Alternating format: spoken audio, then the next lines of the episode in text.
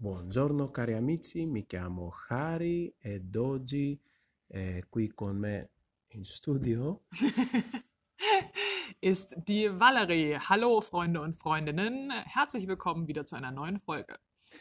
Allora, oggi parliamo della preposizione in italiano. Heute reden wir über die Präpositionen auf Italienisch. Cominciamo con alcuni esempi. Io vado in Germania. Ich gehe nach Deutschland. Io vado in Grecia. Ich gehe nach Griechenland. Io vado in Francia. Ich gehe nach Frankreich.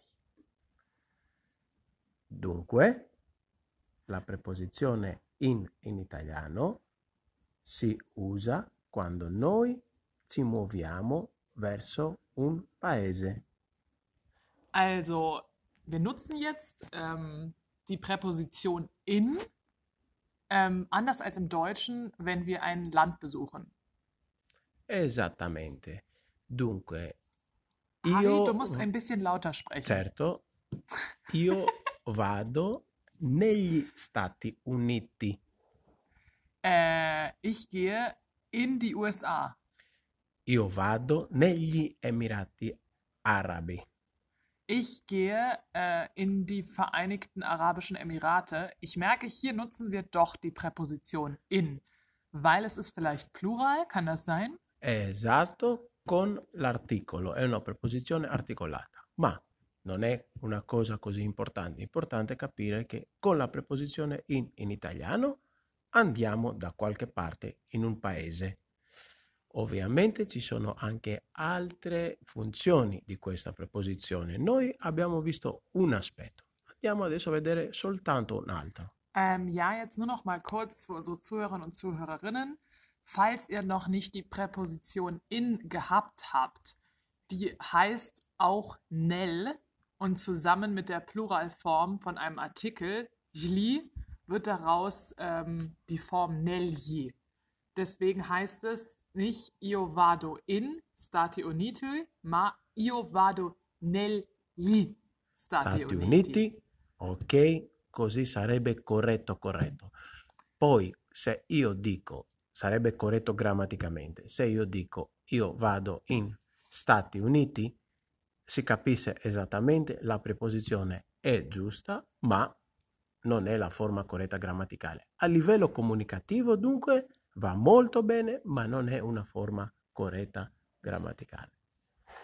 Dopo, ich glaube, du musst ein bisschen langsamer sprechen, damit sie unsere Zuhörer und Zuhörerinnen verstehen. Aber ihr könnt uns auch gerne Feedback geben, ob ihr uns versteht und ob wir langsamer sprechen sollen. Allora, andiamo un attimino avanti. Io sono in macchina. Ich bin im Auto. Io sono in autobus. Ich bin im Bus. Io sono in treno. Ich bin im Zug.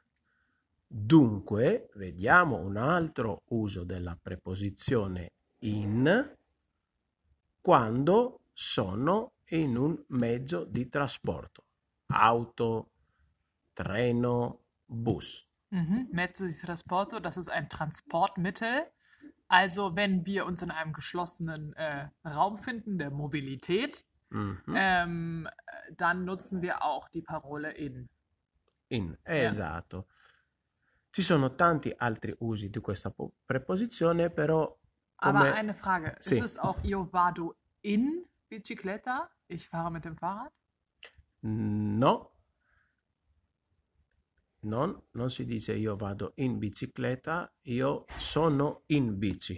Ah, ok, io sono in bici heißt ich fahre mit dem Fahrrad. Dunque, usiamo il verbo essere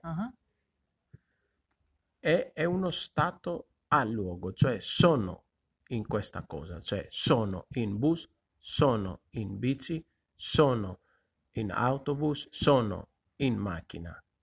Invece prima dicevamo io vado, dunque c'è movimento, vado in. Germania, io vado in Francia. In tedesco quante preposizioni usiamo al posto di in? Diciamo... Was heißt al posto? Al posto, cioè... An der Stelle von? An der Stelle von. Ich fahre nach ein Land. Ich fahre in ein Land. In ein Land. Cioè, ich gehe nach Deutschland. Ich gehe nach Deutschland.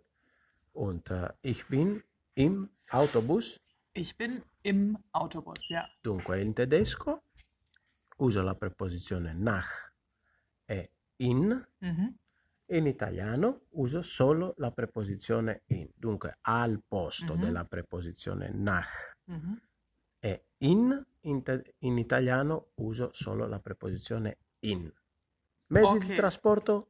Andare in un paese. Gut, stopp. Ich fasse jetzt mal zusammen, was Hari gesagt hat. Auch für unsere Zuhörer und Zuhörerinnen, die noch nicht so gut im Italienischen sind. Wir nutzen also die Präposition in der italienischen Sprache. Hier geht es nicht um das deutsche in, sondern hier geht es um das italienische in. Immer dann, wenn wir uns in einem Transportmittel befinden, und wenn wir in ein Land gehen. Perfetto. Grazie mille per la tua spiegazione e ci risentiamo la prossima volta.